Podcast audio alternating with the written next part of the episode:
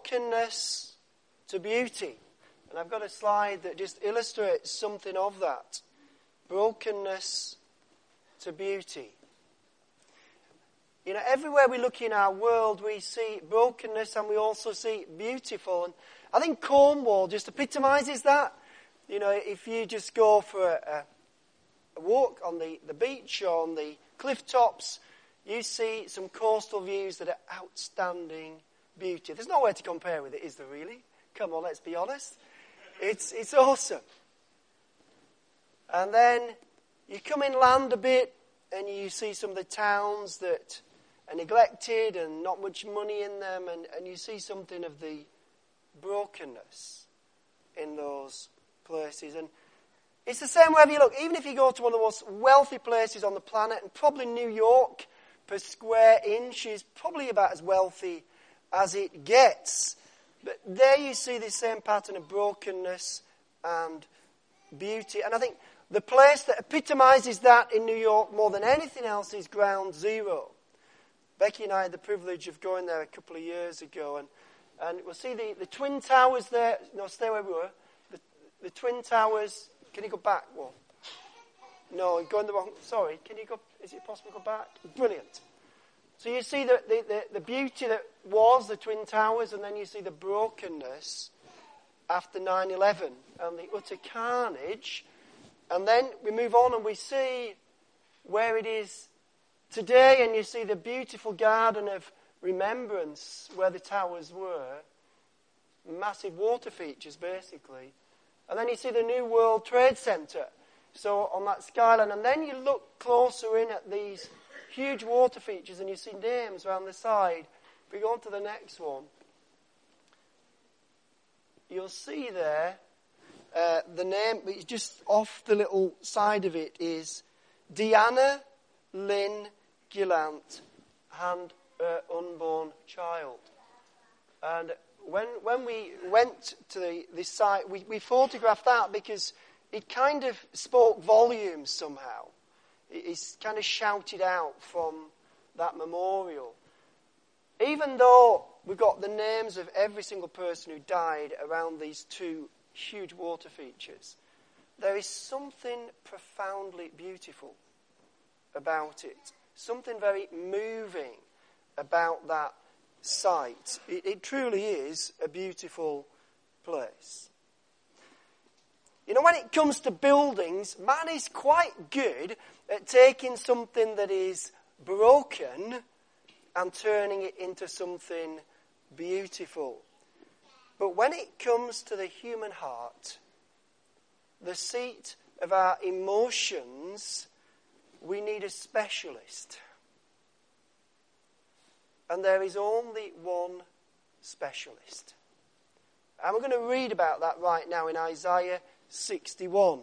It's a chapter that God gave this church right at the very beginning uh, in its formation.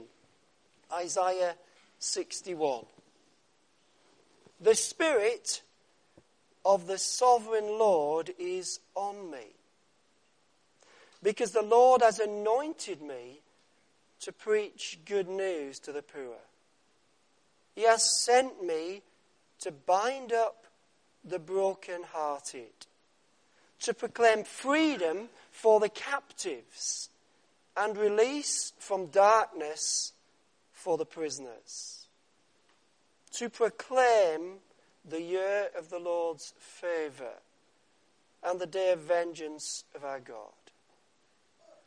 To comfort all who mourn and provide for those who grieve in Zion, to bestow on them a crown of beauty instead of ashes, the oil of gladness instead of mourning, and a garment of praise instead of a spirit of despair. They will be called oaks of righteousness, a planting of the Lord for the display of his splendor. Jesus went to the synagogue in Nazareth and he stood up and he read these verses, the Spirit, God the Holy Spirit, of the sovereign Lord, God the Father, is on me, God the Son. Father, Son, and Holy Spirit are all on the case. All of them. All working together in unity to move you and me from brokenness into beauty. I think that's awesome, don't you? That the whole Godhead is on our case. And today, He wants to move us from brokenness to beauty. Jesus came to demonstrate that. You know, Jesus is the ultimate beautician. He's not going to give you a new hairdo. He's not going to paint your nails. No, he's going to get right to the heart of the matter. See, mourning is all about the heart. It covers loads of things, but it covers things like broken relationships.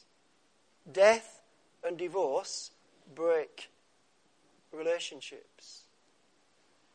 It covers broken dreams, dreams that are shattered because they have not been realized. Something that is precious in the heart is lost or is taken away or fails to be reached, and it hurts. Doesn't it? When one of those things happen, it hurts. God did not create us for brokenness, He created us for beauty. Absolutely everything that God made, He looked at it and He said, It is very good. But brokenness was only one step away.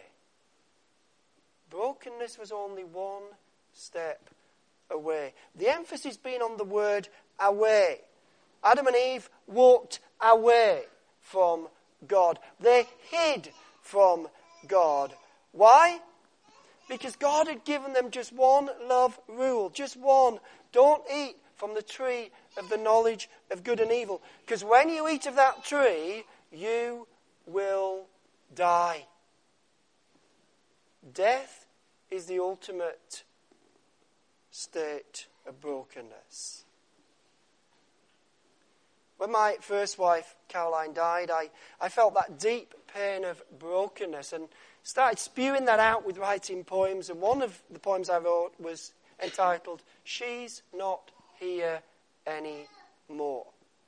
The relationship is broken because she's absent. She's not here anymore. And when I was at my very lowest, I felt God say, It wasn't meant to be this way, son. It was originally all beautiful. And when we go right back to Genesis chapter 1, verse 27, we read So God created man in his own image. And in the image of God, he created him male and female, he created them. God blessed them and said, Be fruitful and increase in number, fill the earth and subdue it. And he goes on, and then God saw all that he had made, and it was very good. God's creation was beautiful, was wonderful, and, and well, it was a proper job. proper job, my answer. Not very good at Cornish, but never mind. You know what I mean. So, man and woman were the pinnacle of his beautiful creation, and it was all beautiful. But man was just one step away from brokenness. And so man breaks the beauty. He does the one thing that God says if you do it, you will die. So, what does God do in response to that? You know, does God come looking for Adam shouting, What have you done? With an angry voice, What have you done? You know, wait till I get my hands on you. No, he doesn't say that. He doesn't say that. He says, Where are you? Where are you? Those words are so beautiful. Every single human being that has ever lived, Jesus has been saying those words Where are you? Where are you? So this morning, Jesus is saying to you and he's saying to me, Where are you? Where are you? So he doesn't want to leave us in brokenness. Because that's what we have without him. He wants to move us into beauty. I love Isaiah 61, verse 3. I love it. I love where he says, to provide for those who grieve in Zion, to bestow on them a crown of beauty instead of ashes. Ashes equal an appointment with God, with the ultimate restorer of beauty. He is the specialist in taking brokenness and producing beauty. So, what do I mean when I say ashes equals an appointment with God? When I was 30 years of age, I was climbing up a ladder to get in a loft, a hay loft, and I grabbed hold of the hinge on the stonework. It'd been there decades, and all of a sudden it came out. I flew through the air backwards, landed on my feet, and I cracked both my heel bones. And, and when I stood up, the brokenness was painful. it was horrendous pain. I couldn't walk. I had to sit down. I just couldn't walk. The pain was so strong. So I got somebody to give me a lift to go to the hospital. And I went to the receptionist, and the receptionist gave me an appointment to see the doctor. I had to wait about an hour or so, but then I got the appointment with the doctor and uh, told him all about it. He x rayed my heel bones. Well, he sent me for an x ray and said it's cracked. Came back, you've got to have six weeks where you don't walk on your heels, and you've got a physio every week, and you'll be sorted.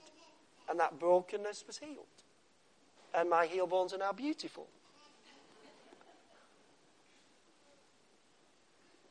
If we were to do a study of the Old Testament, and we haven't got time in terms of the word ashes, Isaiah wrote this 8th century BC, so in, this is included in that Old Testament timeline. We would see that ashes were a symbol of sorrow. They were a symbol of grief. They were a symbol of humility. And they were a symbol of repentance. This walking away. The word away is so important. Walking away from God. And repentance means about turn. Literally, about turn. Instead of walking away from God, you walk to God. Ashes symbolized all of that. Ashes said to God, I'm sorry. Ashes said to God, I need you. God, I turn to you. God, I draw near to you. That is the equivalent of me going to the hospital and saying to the doctor, I need you. I've come to you in a sense of need. I have drawn near to you. And when we do that, the doctor sees us. Now, it might not be instantly, but the doctor sees us. The great news is Jesus doesn't have a receptionist good news, that, isn't it? If you're a receptionist, no, no, uh, I'm not attacking you. It's a difficult job. But sometimes getting past the receptionist is hard work. Jesus does not have a receptionist. And he doesn't keep us waiting for an hour or two hours or three hours or a week or two weeks. Jesus has promised if we draw near to him, he will draw near to us. Know, God loves our humility.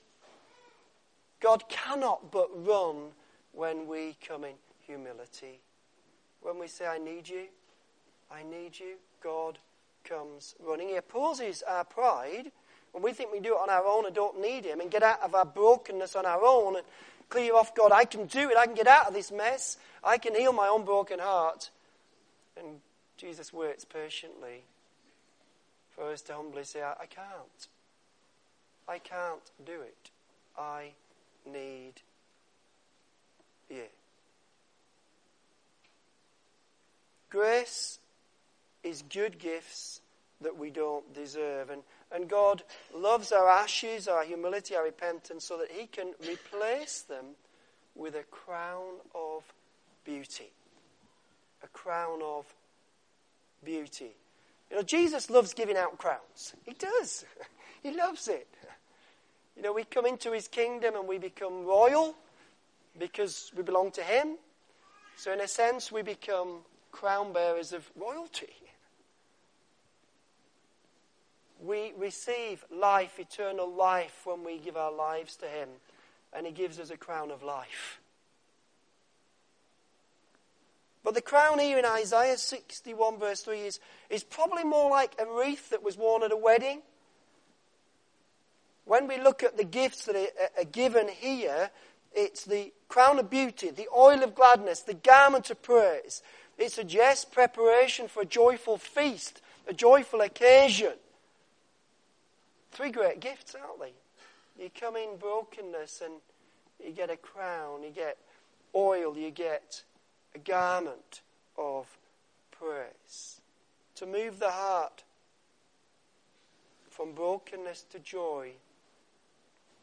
In the presence of God, there is joy. There is joy.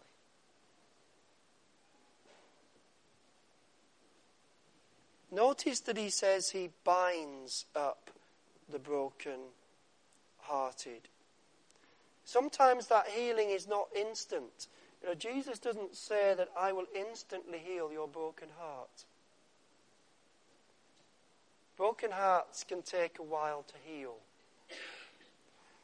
My heel bones took six weeks. My broken heart through grieving Caroline took months.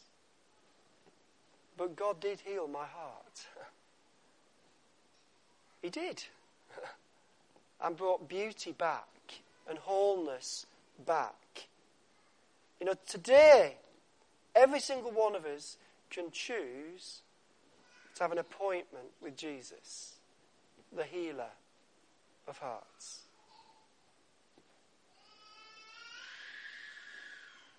We can choose to move towards Him. From brokenness to beauty.